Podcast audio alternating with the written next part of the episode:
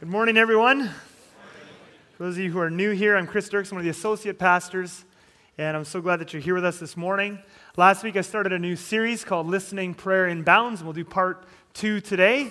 And uh, what is this series about? Well, last week we looked at two sides to the hearing God coin, right? On the one side, hearing God's voice is life. It's wonderful. We need to hear more of God's voice and obey it. On the other side, many of us know uh, stories of people, so many of them well meaning people. They're not bad people, but people who have just gone off the rails and done stupid things, made grave errors in judgment because of things they thought they heard in prayer. And so, the point of this series, what we're doing here is we want to we wanna be safe. We want to put some biblical guidelines in place for when we're seeking to hear God's voice, whether through listening prayer or just in the Spirit, whatever it is, we want to have some biblical guidelines in place so that we can confidently hear His voice on the one hand, but on the other hand, accurately assess and discern the dumb human stuff that sometimes gets mixed in there. Okay? And so the point of this series, again, this series, we're not going to put a bunch of rules in place to make hearing God more difficult. We're putting guidelines in place that are going to release you to feel safe that while you're listening, you don't have to just do whatever comes into your mind. And so there's a process of testing and looking and seeing what is from God and what is just from me and what is just a mistake. Okay, and so last week we started into guideline number one, which is that when you think you're hearing something from God, the most important piece of advice I can give you is that you first need to look for confirmation before you do something about it. And we're going to spend, uh, we're not even going to finish looking for confirmation today. We're actually going to finish it next week.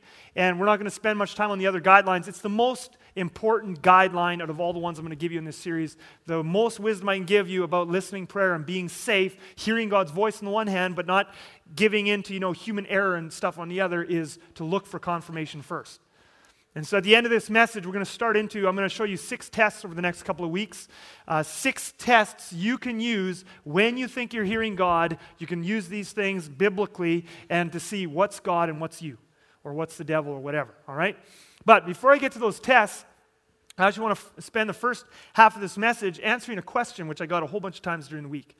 And it's a very good question about uh, listening prayer and about God and about looking for confirmation. And I think it's going to it's gonna give us more understanding of this whole process. And Tuesday morning, when I came into the office, uh, Monday's my day off, so Tuesday is my first day of the week. And, and I came in and I had an email in my inbox. And uh, of course, as we know like from last week, talking about looking for confirmation, I was telling everybody, you, you've got to you've got to you know, before you do something about what God's telling you, you got to test it. You got to make sure it's from God. Well, this person sent an email and said, But doesn't the Bible say we're not supposed to test God? And I thought, that's a very good question, okay? So I fired off a response, but I thought to myself, I just had this niggling thought, you know, I bet you other people had that as well. Well, I got confirmation that Wednesday and Thursday, some more of you sent me emails with the exact same question with different wording. Very, by the way, I love getting questions like that. And so I thought to myself, well, we got to spend some time here looking at the difference. What's the difference between asking for a sign and looking for confirmation and testing God? And the verse that uh, people were asking about, Matthew 4, verse 7, I'll just put it up there. Uh, Jesus answered him, he's talking to Satan here. It is also written, Do not put the Lord your God to the test. And so that is true. And that's why I want to spend a bunch of time on this. The Bible is very clear that we not test God. So I want to make sure that even as I'm preaching this message on you got to look for confirmation when you think God's speaking to you, I want to make sure that none of us swings into an extreme where we go from looking for confirmation into testing God. But at the same time, I want us to remember too, some people have taken this verse of not testing God and they've taken it to an extreme where they just can't test the things they get in prayer. And we know from last week very clearly, 1 John 4, verse 1 says, Beloved, do not believe every spirit. Don't believe every thought that comes into your head or everything someone else tells you is from God. Don't do it. But test the spirits to see whether they are from God, for many false prophets have gone out into the world. And the other passage we looked at last week was 1 Thessalonians 5 19 to 21, which says, Do not quench the spirit, do not despise prophecies, but test everything.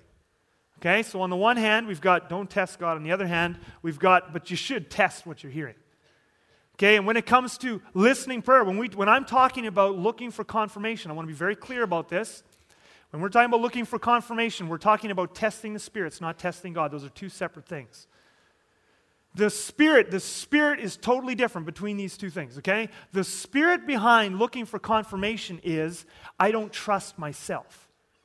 The spirit behind testing God is you're questioning his goodness, you're questioning his plans, you're questioning his ability. That's the spirit behind testing God. But when you're testing what you hear in listening prayer, you, it's not that you're questioning God's goodness or his ability, you're questioning your ability to hear him properly.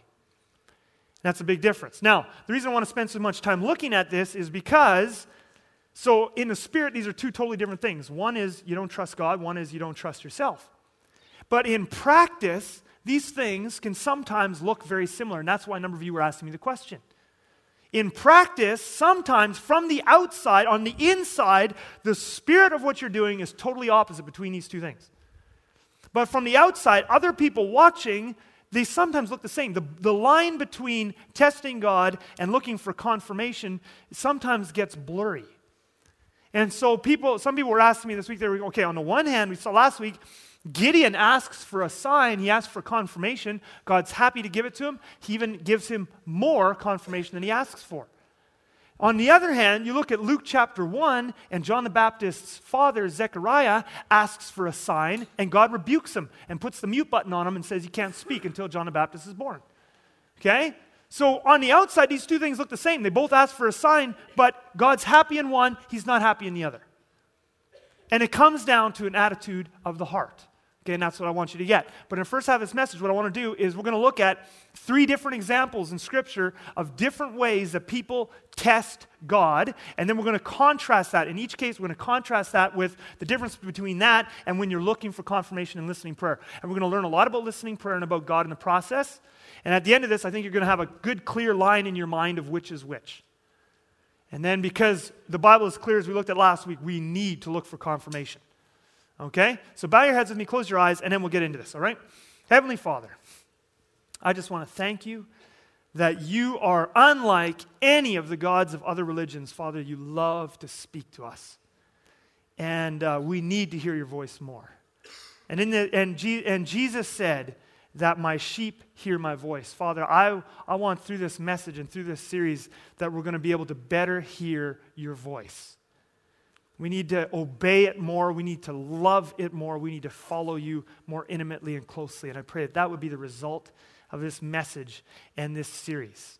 I pray that your Holy Spirit would help us to concentrate here this morning. I pray that you would guide the words that are coming out of my mouth and that the scriptures would all come together and illuminate what it is that you want from each of us. In Jesus' name, amen. First uh, test, first way that people test God that I want to look at is what I call the grumbling and complaining test. If we go back to Matthew 4, verse 7, which is kind of where these questions are coming from, where Jesus said, It is also written, Do not put the Lord your God to the test. He's actually quoting there, so we want to figure out what does it mean to test God, right? We, he's quoting there Deuteronomy 6, verse 16, which says, You shall not put the Lord your God to the test as you tested him at Massah. Now, the word Massah actually means testing, okay? And so, whatever happened at Massah, to give it its name, it defines in a big way what it means to test God. Okay? So, Exodus chapter 17, verses 1 to 7, gives us the story of how Massah got its name. I'm going to just read you those seven verses. We're going to look at this story, and you're going to find it, the spirit behind what it means to test God. All right? Exodus 17, verse 1. At the Lord's command, the whole community of Israel left the wilderness of sin and moved from place to place. Eventually, they camped at Rephidim, but there was no water there for the people to drink. So once more, the people complained against Moses. Give us water to drink, they demanded. Quiet, Moses replied. Why are you complaining against me? For some of you, you're going, I just had this conversation with my kids this morning. But uh, why are you complaining against me, and why are you testing the Lord? But tormented by thirst, they continued to argue with Moses. Why did you bring us out of Egypt? Are you trying to kill us, our children, and our livestock with thirst? Then Moses cried out to the Lord, What should I do with these people? They are ready to stone me. And the Lord said to Moses, Walk out in front of the people. Take your staff, the one you used when you struck the water of the Nile, and call some of the elders of Israel to join you. I will stand before you on the rock at Mount Sinai. Strike the rock, and water will come gushing out. Then the people will be able to drink. So Moses struck the rock as he was told, and water gushed out as the elders looked on. Moses named the place Massah, which means test, and Meribah, which means arguing, because the people of Israel argued with Moses and tested the Lord by saying, Is the Lord here with us or not? So, what is testing the Lord? There's three parts to the grumbling and complaining test. And it just starts with grumbling and complaining, okay? I want you to think about, I just, just think about this for a little bit, what's happening here. This story is so familiar to us that I think we just lose track sometimes of what's really happening and why God gets so mad in this story. Okay? God has just delivered the children of Israel from the worst bondage imaginable. I mean, they were in slavery in Egypt. The Egyptians were killing their kids. They were forced, forced labor. They were whipping them, beating them, killing them. It was horrible. Okay? And uh, God has just rescued them, not because of something they did, not because of anything. Just He just chooses in His grace, and He just loves them, and He brings them out of Egypt. There's a whole bunch of miracles. There's no way they could have gotten out of Egypt without supernatural help. He sends 10 massive plagues on the Egyptians. Then the Egyptian army chases them to kill them. They think, now we're doomed. He splits the sea. They come across the sea. I mean, he has just done spectacular things because of his love for them. Okay? Think about that. Now, within days of these things happening, they get a little thirsty and they're grumbling and complaining. Why did you bring us out of Egypt? And that tests God. They totally ignore all the good things God has done for them, just done for them, and focus only on this little problem that they have right now, which in the grand scheme of things is nothing compared to what He's all, already done. That tests God. Now, a lot of people here today, you say, well, we would never do that. I mean, if, if I had been in Egypt and had been rescued, I would be so grateful to God, and I would not have been, you know, at Mass, I would not have grumbled. Well, here's the thing Do you ever grumble or complain? Do you ever grumble or complain? Because here, I, I know something, and that is this. If you have accepted Jesus Christ as your Savior, God has done something far better for you than deliver you from Egypt. If you've accepted Jesus Christ as your Savior, okay, then let's get a little perspective here because here's what God did for you He sent His only Son, whom He loves, to die, not because of something you did, not because you deserved it, not because you even asked Him to do it. He just did it because He loves you. He sent his son to die so that you wouldn't have to spend forever and ever and ever and ever without end in physical torment in a place called hell. If God never did anything else for you the rest of your life, that alone would be enough for you to get up every single morning and dance a little jig in your bedroom. and we're all kind of laughing, going, that's what sounds. Isn't that true? I mean, we look at this story, we say, well, you know, how could they be so ungrateful? He just rescued them out of Egypt. And my question and God's question to all of us as believers, this is why Paul says in 1 Thessalonians 5:18, he says, "Be thankful in all things." The reason he says be thankful in all things is because no matter what things are going on in your life, God has already done something that is spectacularly amazing for you. But what happens with many Christians is we totally forget what God has saved us from. Not to mention the fact that He's actually done more. I bet you there's not a single person here who He hasn't done another thousand amazing things on top of that. I just mentioned that because that's all He needed to have done. But the fact of the matter is, on top of that, yet, He's given all of us another thousand or two thousand amazing blessings in our lives, I'm sure. But we throw out all of that, just like the children of Israel do. We turn our back on what he's rescued us from and what he saved us from and what he sacrificed, and we begin to focus. We get into a place where we have a grumbling and complaining spirit. And here's the thing we have our list of sins which are bad. Okay? Someone who goes to the bar on a Friday night, that's really a bad place to be, and adultery and those things. Yeah, and okay, getting drunk and doing those things is very bad. Then we have our sins like ingratitude, which we think, well, everybody kind of has those. It's a white collar crime. But here's the thing God says, do not test me. Ingratitude tests God. Ingratitude really tests him. And you say, I, I'm still not getting this. You moms out there know a little bit how God feels. Isn't this true? Okay? You slave for a few hours before supper and you put together this great supper.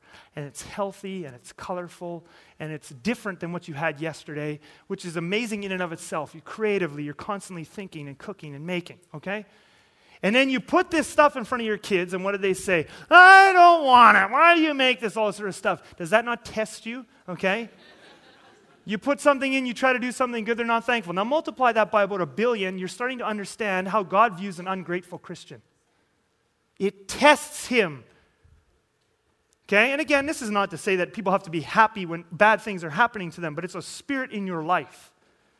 And if you have a spirit of grumbling and complaining, that seed will make almost everything you do something that tests God. See, it's what's on the inside that makes it a test for God.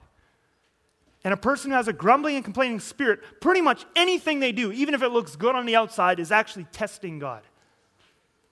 And if you stew in your grumbling and complaining and negativity for long enough, I'll tell you what will happen next is you'll start to actually blame and accuse God. You'll actually start to blame and accuse God. You look at Exodus 17, verse 3. What did the Israelites say? They should have said, Oh, thank you for taking us out of Egypt. But the very thing God had blessed them with, they turned it into an accusation and they said, Why did you bring us out of Egypt? Did you bring us here to kill us? And this is making God go, Mmm. He's being tested. And again, many Christians would say, well, we wouldn't do that to God. But actually, the truth of the matter is, many Christians do this to God. If you stew and you're grumbling and complaining long enough, uh, you probably won't do it consciously, but you'll do it subconsciously. People will do it. And they have questions in their mind to God like, why did you ever let me marry this man? Right? Some of you are nervous to laugh at that one. That's okay, because he's sitting beside you. Why did you ever give me this job? Never mind that you prayed for a job and you prayed for it and you prayed for it and you prayed for it, and then God gave you this job and you're working in that hog barn or wherever it is, and now three years later, you're like, why did He ever give me this job? Why did He give me these kids? Or maybe you're part of this whole group over here and you'll hear, uh, and following God has made my life harder. And I've actually heard some of these things. Following God has made my life harder. Ever since I started following God, my life has gotten harder. I used to have all these friends, but now I can't do any of that fun stuff. I've lost all my friends. And, you know, me and my girlfriend, we used to have sex all the time, and our relationship was great. Now we have to start living pure, and now our relationship isn't as good. And I used to in my business make all kinds of money, but now I can't do shady deals and I have integrity and I have to tithe and all these sorts of things. And we take God's good laws and the good things He's blessed us with, and we actually somehow turn those good things into an accusation. And rather than being grateful for them, we throw them back in His face. That really tests God. It's not a minor sin. Jesus said, Do not test the Lord your God. This is what the Israelites did at Massah, and it tested Him. It makes Him angry. And you know, if you stew in the in the, in the complaining and the grumbling long enough and you start to move to blame. And again, a lot is subconscious. It's a feeling you start to have towards God. You start to have hard feelings toward Him. You'll end up in a place where, again, too many Christians are. Probably all of us are at various times, but we need to get out of it quickly when we're there. And you actually come to a place where you begin to question God's character and His love and His motives. And again, you probably won't have the, the, the guts to say it out loud because you're afraid God will strike you dead or something. But inside, you'll start to have feelings like, God doesn't listen to me. God doesn't care about what's happening to me. He doesn't answer prayers. This is exactly what the Israelites did. Exodus 17 7. The people of Israel tested the Lord by saying, Is the Lord here with us or not? He just rescued them. Now they say he's abandoned us. That tests God when he's done so much for you, and then you say, Oh, I don't think he's good. And some Christians even get passive aggressive towards God. And they withdraw from prayer and they withdraw from church and they withdraw from these things because they're trying to get back at God somehow. They're trying to hurt God somehow because they feel like He hasn't done right by them. They've had too much suffering in their life. He hasn't come through for them. That's testing God, and the Bible is very clear do not test God. Now, let's contrast that spirit of grumbling and complaining with a person who's just genuinely, they want to follow God no matter what He does and they feel like he's saying something to them and they just need some signs, they need some help and confirmation to make sure that it's him and not them. Totally different spirit there. One is testing God, one is not even close to testing God. God loves to answer this person. Okay, there's a second way though, that people test God, and this one really ties in with the looking for confirmation one. And this is where people can be confused. I call this test the making God prove himself to you test. I made that name up just so you know, you won't find it in a commentary the making God prove himself to you test. If we go back to Matthew 4 7, so we looked at what Jesus said, do not test the Lord your God. We looked at the Old Testament context, what he was quoting from there. Now let's look at the New Testament context. What is the context in which Jesus is using this in Matthew chapter 4? And in Matthew chapter 4, what's happening is this Jesus goes into the wilderness for 40 days and he's fasting and he's tempted by the devil, right? The three temptations, very famous story. And it's in the second temptation that Jesus says to Satan, Do not test the Lord your God. Let's find out what he calls testing God. Matthew 4, verses 5 to 7. Then the devil took him to the holy city, that's Jerusalem, and set him on the pinnacle of the temple and said to him, If you are the Son of God, throw yourself down, for it is written, He will command His angels concerning you, and on their hands they will bear you up, lest you strike your foot against the stone. And Jesus said to him, Again it is written, You shall not put the Lord your God to the test. So what's happening here? I'm not sure of all the background information here, but whatever's happening, Satan isn't sure that Jesus is the Son of God. I mean, he has a good idea. That's why he's there personally tempting him. But Satan's not sure, and somehow he's trying to maybe unsettle Jesus. I'm not sure. But he's, he comes up to him and he says, You have to prove yourself. Like, if you are the Son of God, come and let's do this. You jump off the temple because there's a psalm that says that he won't let you hit the ground. And so Satan comes and says, I want you to do a sign to prove to me and to yourself that you are God. Well, and of course, everybody here goes, well, yeah, obviously that's testing God because you can't ask God for signs. That's testing God. Well, actually, it's not that simple. Because the interesting thing is, if you go through the New Testament, you will find over and over and over again that Jesus often did miracles, which he expressly said, and I'm going to show you a passage in just a moment, but Jesus would expressly say after doing a miracle that he did that to prove himself to be God to the people who were around him.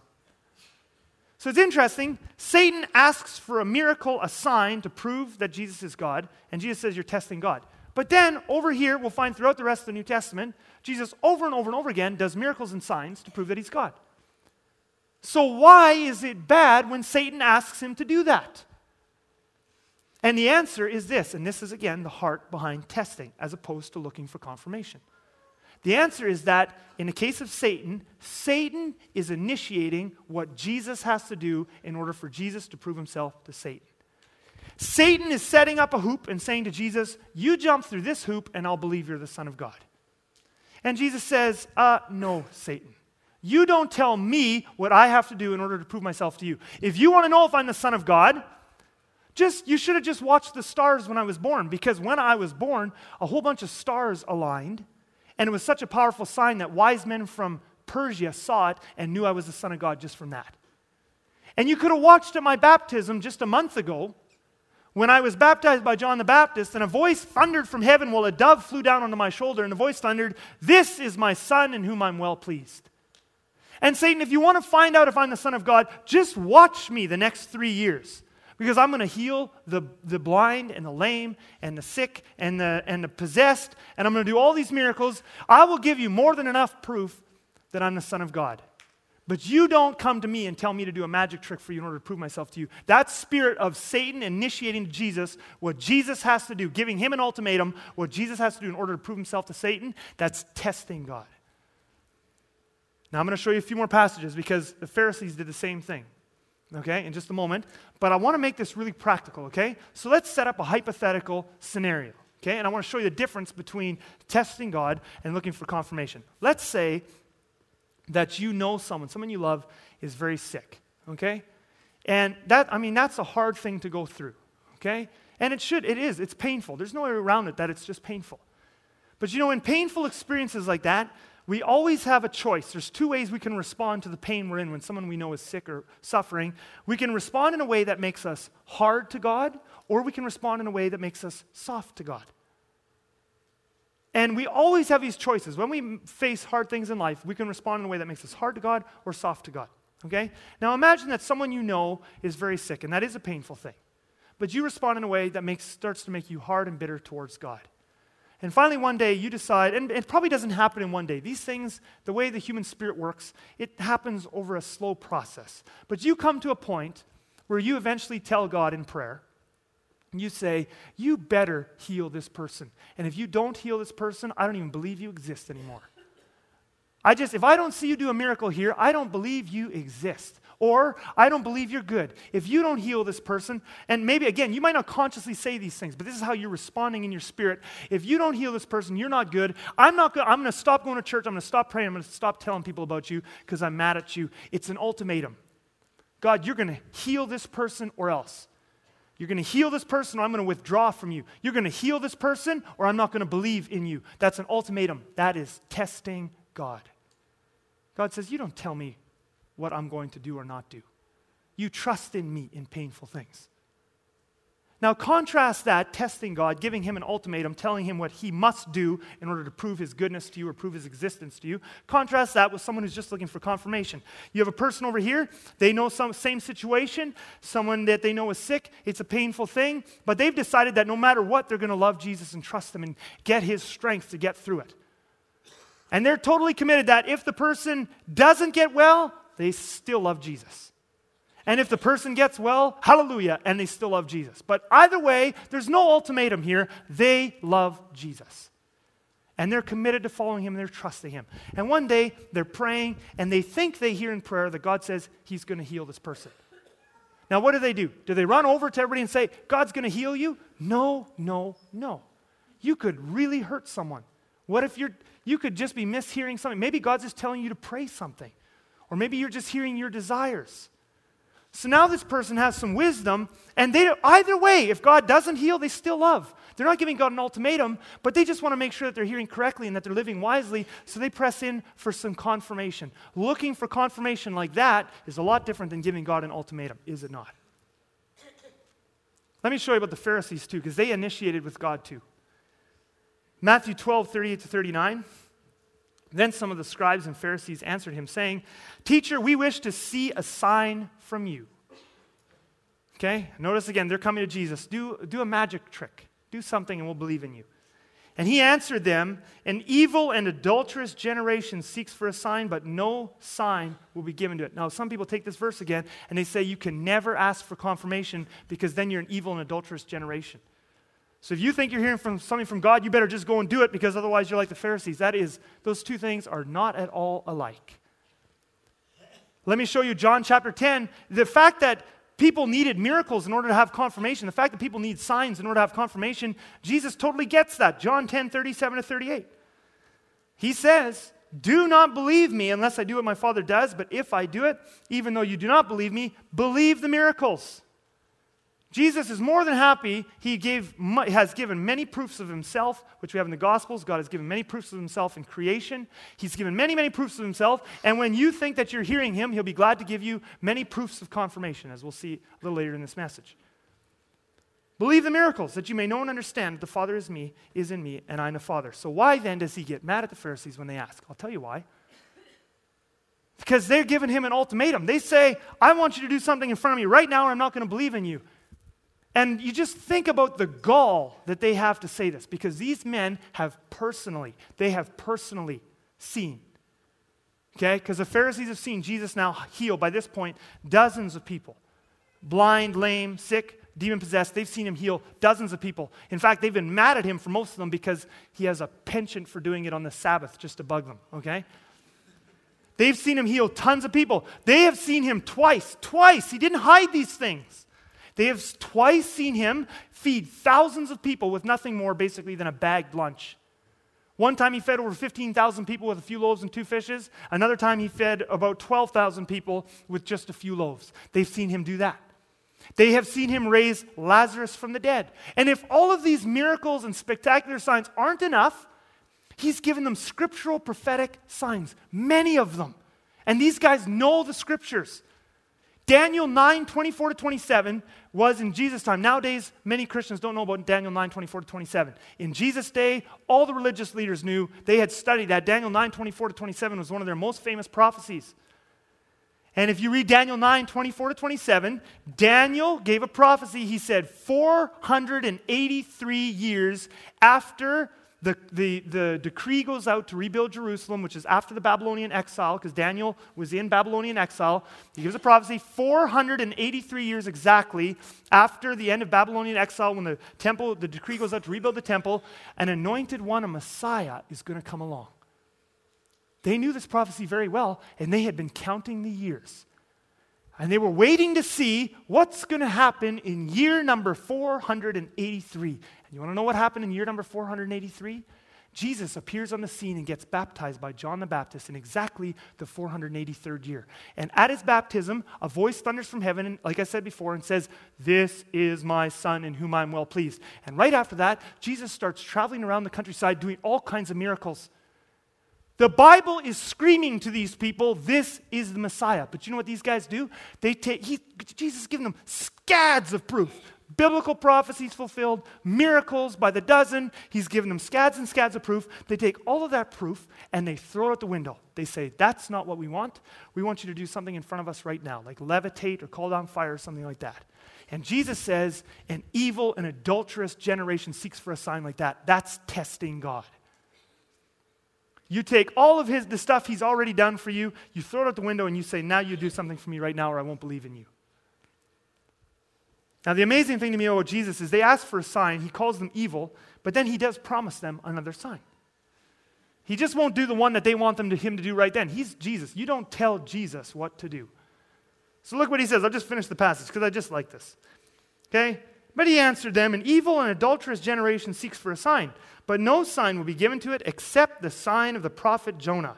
For just as Jonah was three days and three nights in the belly of the fish, great fish, so will the Son of Man be three days and three nights in the heart of the earth. Jesus says, Okay, you want a sign? I'm going to give you one more. It beats all the other ones so far. I'm going to die, be dead for three days, and then raise again.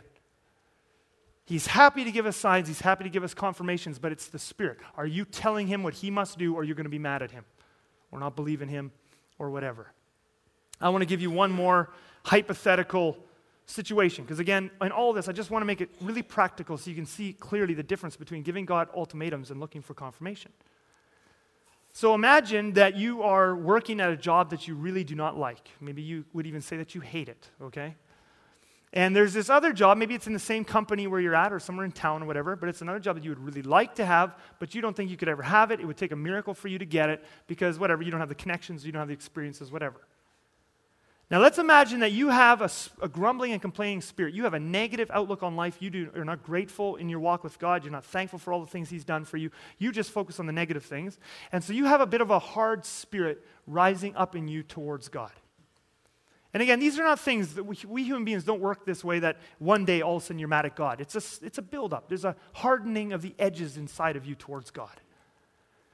And then maybe you mix in there some bad theology. You're watching on TV and you're watching some of these word of faith preachers. They're a dime a dozen, there's lots of them, and they're telling you things like, if, you know, God just wants to bless you, bless you, bless you, bless you, bless you, and so whatever you claim, He's going to give it to you.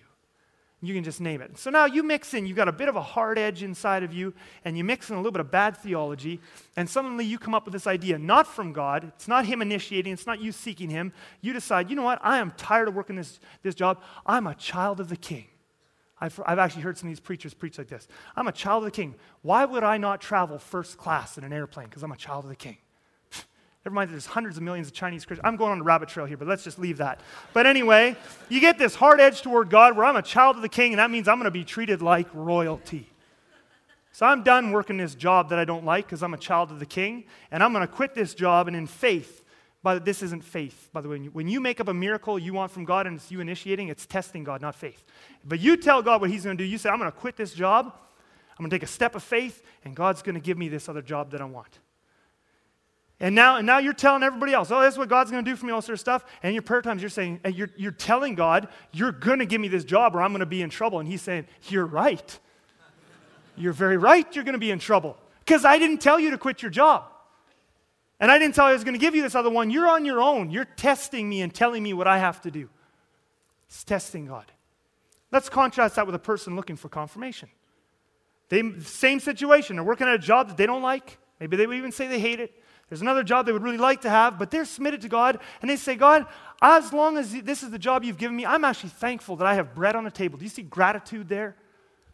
I'm just thankful, Lord. There's tons of people in the world that have nothing. They live hand to mouth. So I'm thankful, even though this job isn't the one that I would, you know, just get up raving about every morning. I'm just thankful to have something. And God, I'm going to honor you in this job. And you just work and you're just honoring God. And then one day you're praying and you get a sense you feel like, did God just tell me that He's going to give me this other job? Well, now you're not sure because you know you can't afford to just quit a job and take a step of faith if it's not God. So you lay out a couple of fleeces. You're asking for a sign, but it's not an ultimatum. You say to God, Lord, if it's really you, I just want to know that it's you. If it's you that's saying this, before I do something dumb, it could just be, you know, yesterday's enchiladas or something weird, okay? If it's you, could you bring a couple of this circumstance and this circumstance? Could you bring these things together and I'll kind of know that you're, that you're bringing this thing along. Then I'll take the next step. Do you see the difference there between an ultimatum and looking for confirmation? Totally different things. Totally different things. There's a third way that people test God. It's called the doubting God's ability test. And I'm not going to spend any time on this one. But uh, you can look it up. Luke chapter 1. It's a story I alluded to before. It's John the Baptist's dad. And a lot of people just go, Gideon looks for a sign. How come Gideon gets it? And John about, or, you know, Zechariah looks for a sign and he gets his mouth taped shut for nine or ten months or whatever it is. Okay? What's the difference? The difference is God sees the heart. Zechariah wasn't, didn't, when Zechariah asked for a sign, the angel Gabriel shows up to him while he's working in the temple and says, I'm going to give you and Elizabeth a, a, son. Zechariah and Elizabeth are very, very old. Zechariah says, I need a sign to prove it. But the reason he's asking for a sign God sees the heart, and the reason he's asking for the sign is not because he doubts himself and what he's hearing, he doubts God's ability to do it. So the angel says, Okay, you want a sign? You're actually, you have an unbelieving heart. You doubt that God can do what he said he's going to do. So here's your sign you can't talk. Now, again, in God's mercy, you know what I love about God? He doesn't kill Zechariah. He just, you're not going to talk. I'm going to give you a sign. It's not a good one. He gives him a little rebuke. But that's the difference. Again, testing God is often a thing of the heart. So while we're in listening prayer, we want to always doubt ourselves. Is this me? Is this the devil? Is this God speaking? So I'm looking for confirmation. But we never want to come to a place where we're doubting God, his character, his power, and those sorts of things, right? It's testing God. Those are the difference. Let's switch gears now and let's answer the question how do we get confirmation? It's important that we get confirmation, it's important that we test the spirits. How do we get confirmation? When you think you're hearing God say something to you, before you take that step, you want to make sure that it's really God and not just you. How do we do that? Okay? And so I want to show you six tests. There's actually many more in Scripture. Okay? There's lots of tests in Scripture, and you can find lots of them just by reading your Bible. Okay? But I want to just go through six. We're only going to get through two today, and we'll just carry on next week. But I want to go through six tests you can use and the reason I picked these six is because all six of these can be found in one New Testament story. And it's a famous story. I'm going to read you a whole chunk of it in just a moment. But it's a story in Acts chapter 10, verse 211. So two chapters, Acts chapter 10 and 11. And it's the story of the first Gentile convert. Okay? First Gentile convert was a Roman centurion named Cornelius. Okay? And so let me just give you a little background. I'm going to read you the first 17 verses of Acts chapter 11. But just a little bit of background. If you read Acts chapters 1 through 9, uh, you're going to read the story of how the early church, Jesus dies on the cross, right? He raises from the dead. 40 days after that, he goes back to heaven. 10 days after that, we have Pentecost. The Holy Spirit comes down on the disciples. And there's a whole bunch of people there from all over the world, and thousands of people get saved. And then Acts chapter you know, 2 to 9 is just thousands of people getting saved, and the church is growing, and awesome stuff is happening miracles. People love each other, people are giving everything they have to the poor. There's just one thing, one important thing that is missing here, and that is Gentile believers, because you've got thousands of people getting saved, but Acts 1 to 9, every single one who gets saved is a Jew. They're from all over the world, but they're all Jews. Okay? Now, the thing is, none of the Jewish believers were bothered by this. No one, you look at Acts chapter 1 to 9, no one's going, hmm, no Gentiles are getting saved.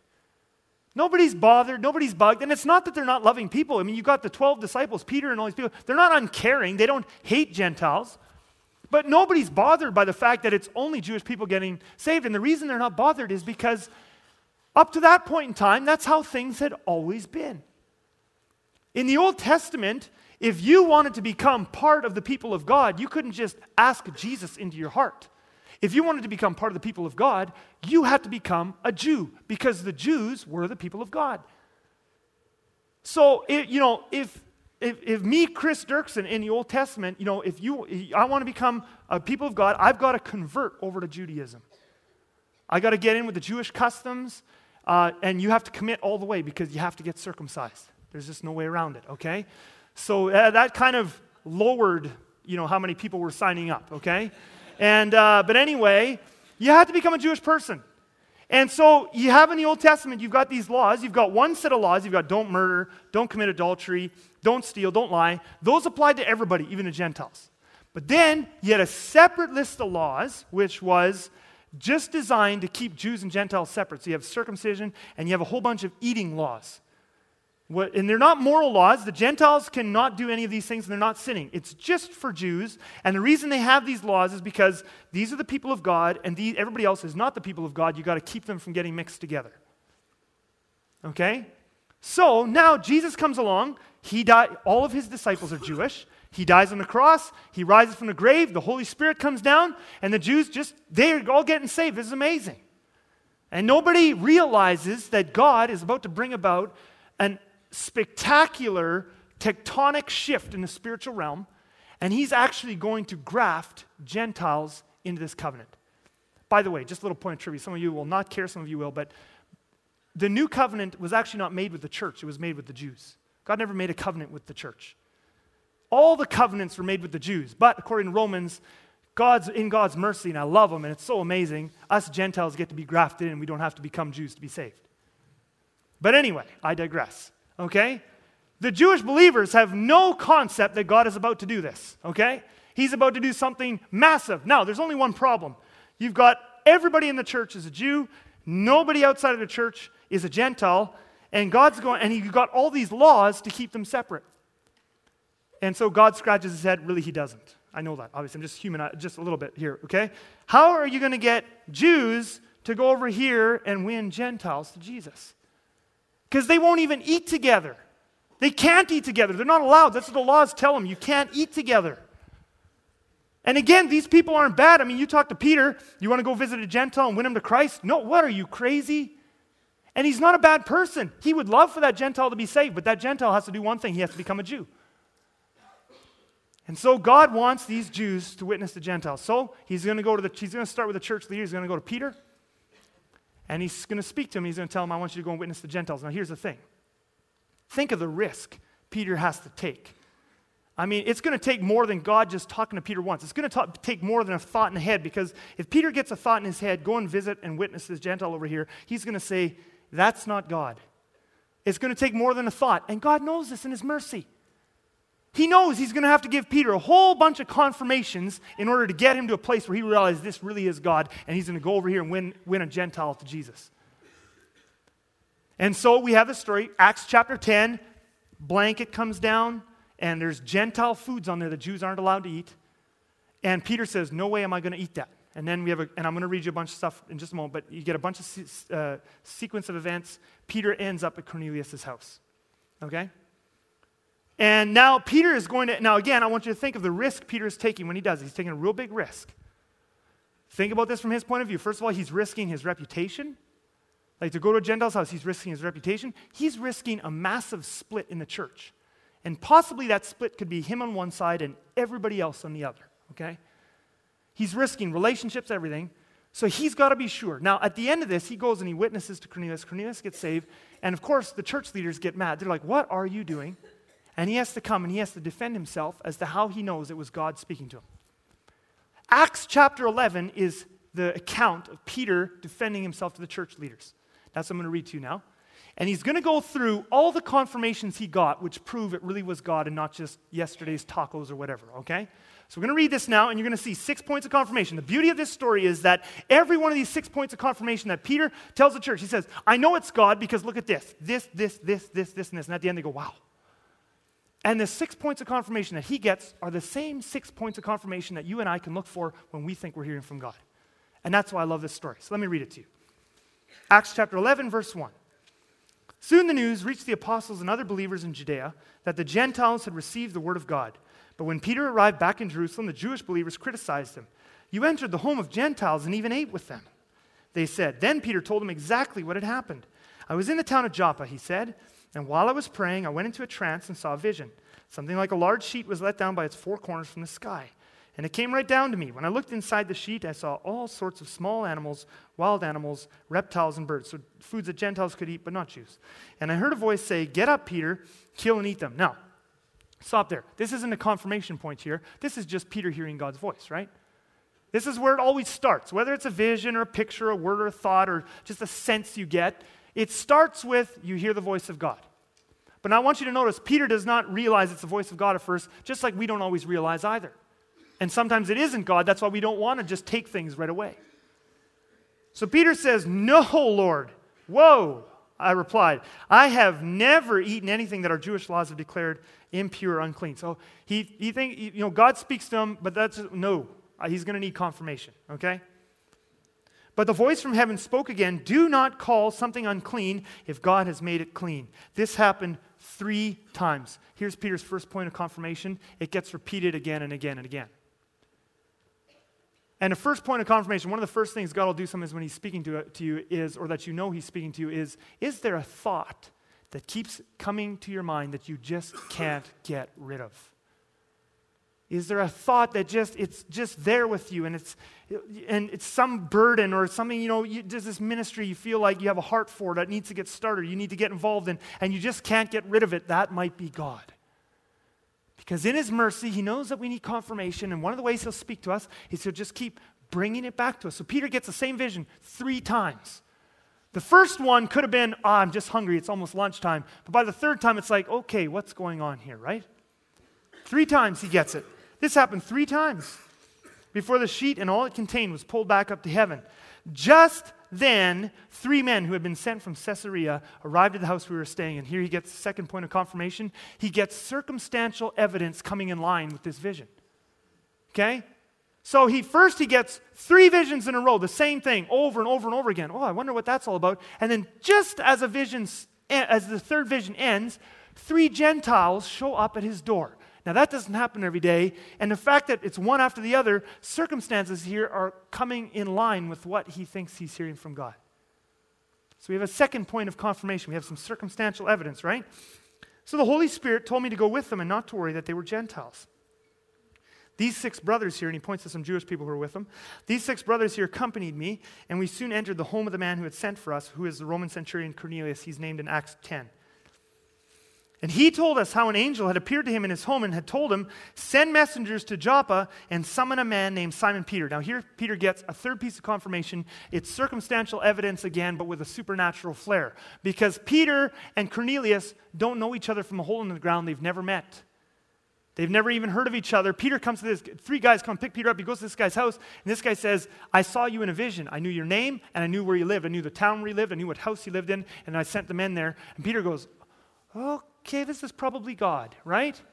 That's pretty amazing. We got repeated vision, circumstantial evidence. Right at the end of a vision, there's three guys at the door. Now he goes over to this house here. We got supernatural, circumstantial evidence. We've got this sign from God. This guy knew where Peter was living. So, okay, I think God's working here. It's still difficult for Peter to kind of handle what's all happening here. It's such a ground shift for him. Verse 14 and Cornelius continues, he will tell you how you and everyone in your household can be saved. Now, as I began to speak, Peter continued, the Holy Spirit fell on them just as he fell on us at the beginning. Peter gets confirmation number five, which is as he starts to talk, the Holy Spirit falls on them. They start to speak in tongues and love Jesus and confess their sins. And Peter goes, Whoa, God's blessing this thing. That's the fifth piece of confirmation. God's not striking me dead. He's getting people saved. Things are happening in the spirit realm here. That's a fifth point of confirmation. Repeated, you know, visions, circumstantial evidence, supernatural, uh, you know, super, supernatural, uh, whatever, you know, confirmation. Getting all tied up here in message number four. And now we have fourth piece of confirmation here, which is the Holy Spirit blessing what's happening. So Peter's going, okay, okay, it's all adding up now, right? Now, watch, he's going to get a fifth piece just as he fell on us at the beginning. Then I thought of the Lord's words when he said, John baptized with water, but you will be baptized with the Holy Spirit. He gets a fifth piece of confirmation, which is he gets scripture to back up what he's experiencing now. Do you see that? That's a fifth piece. Now, he's, he's quoting Jesus directly. This is something he has heard Jesus say. It's not in the Bible yet, simply because the New Testament hasn't been written yet, but that quote is going to end up in Acts chapter 1, verse 5. He's getting scripture to back up what he's experiencing. Repeated vision, circumstantial evidence, Holy Spirit blessing. Now he's got Bible verses backing it up. He's got five pieces of confirmation. He's going to get one more. Going to get one more. Then I thought of the Lord's words when he said, John baptized you with water, but you will be baptized with the Holy Spirit. And since God gave these Gentiles the same gift he gave us when we believed in the Lord Jesus Christ, who was I to stand in God's way? Now look at that. Here's the sixth piece. When the others heard this, they stopped objecting and began praising God. Here's the sixth piece of confirmation. Other spirit filled, trusted believers come into agreement with him and they go, Yeah, that is God. That's the sixth piece. See, God doesn't want us, we talked a little bit about this last week. He doesn't want us being these islands to ourselves, And I can figure out all of God's will without the help of others. One of the main things we need to look for when we're looking for confirmation is God really doing something? Is what do other trusted, spirit filled believers and church leaders think?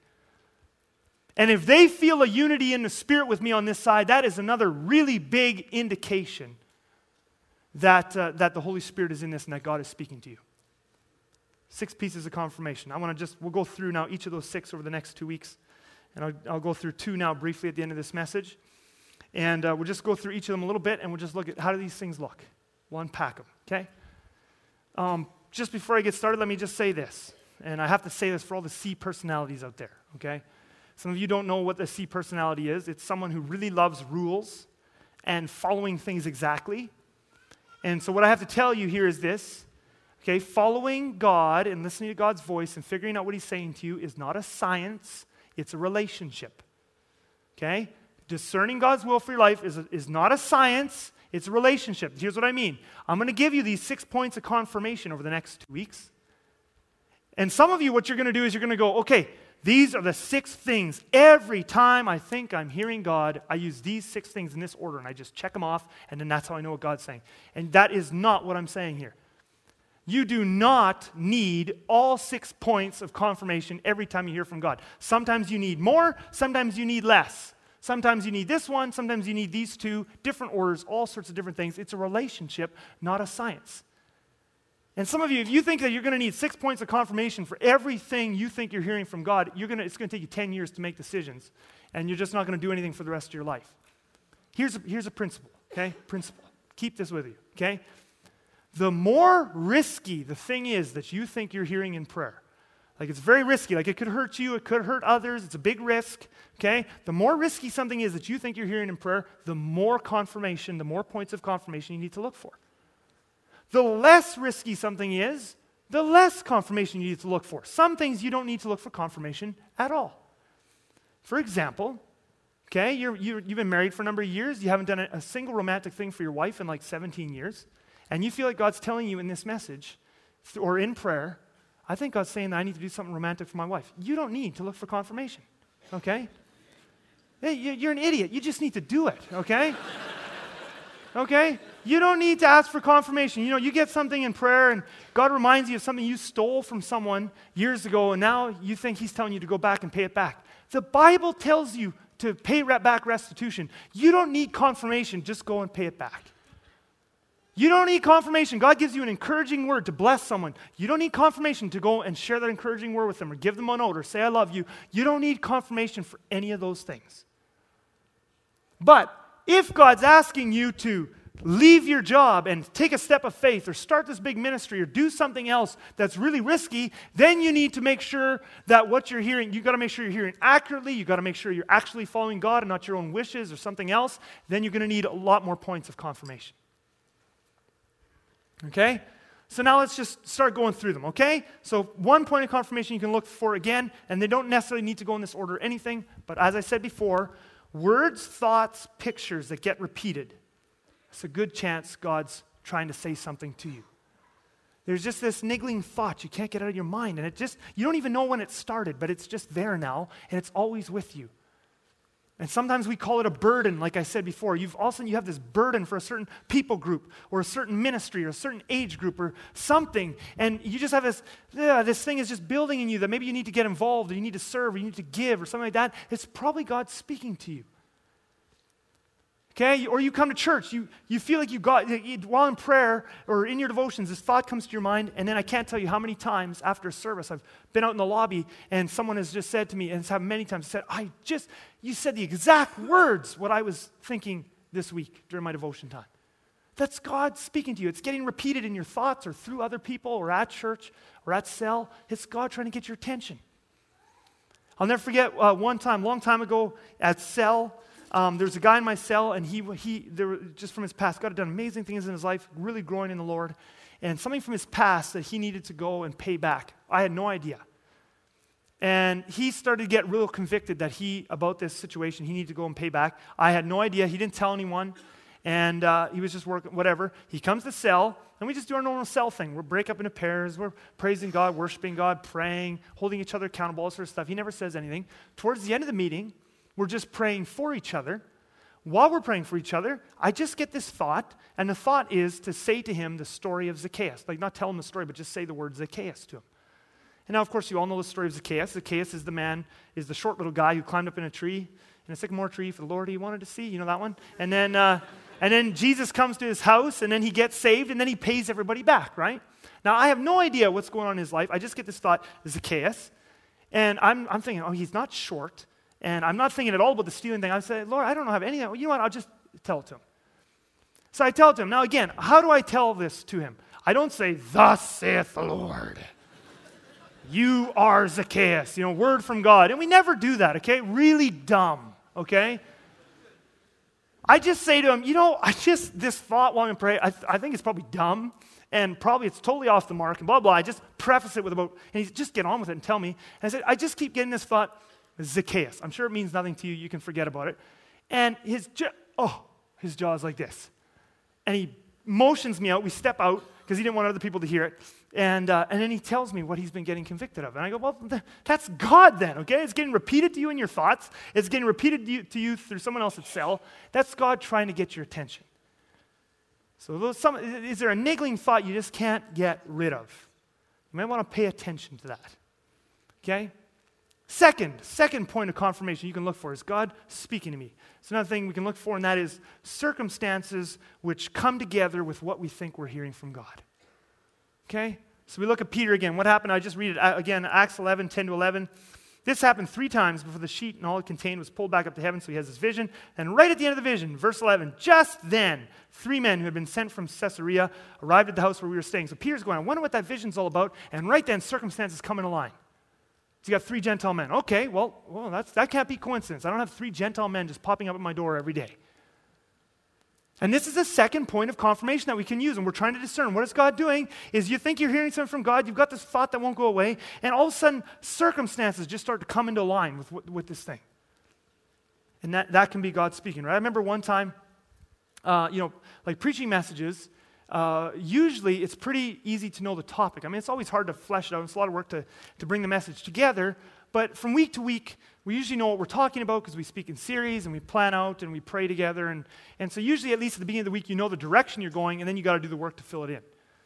The hardest messages are the ones where you have a message in the middle of nowhere. And you don't, it's in between series and it's somewhere and you just don't know what to preach about. Those are the real, the hardest ones because now it's like, it's not just fleshing it out. You got to figure out what you're doing first. And I remember once, a couple years ago, I was, I had one of these in the middle of nowhere messages. And I'm like, what am I going to speak on? And I'm praying, and the weeks starting to march on, and I'm like, oh. And uh, literally, it, I mean, let's just call it what it was. It was panic, okay? And you, there's a deadline looming, and you can't call in late when you're preaching because you guys will all just show up anyway.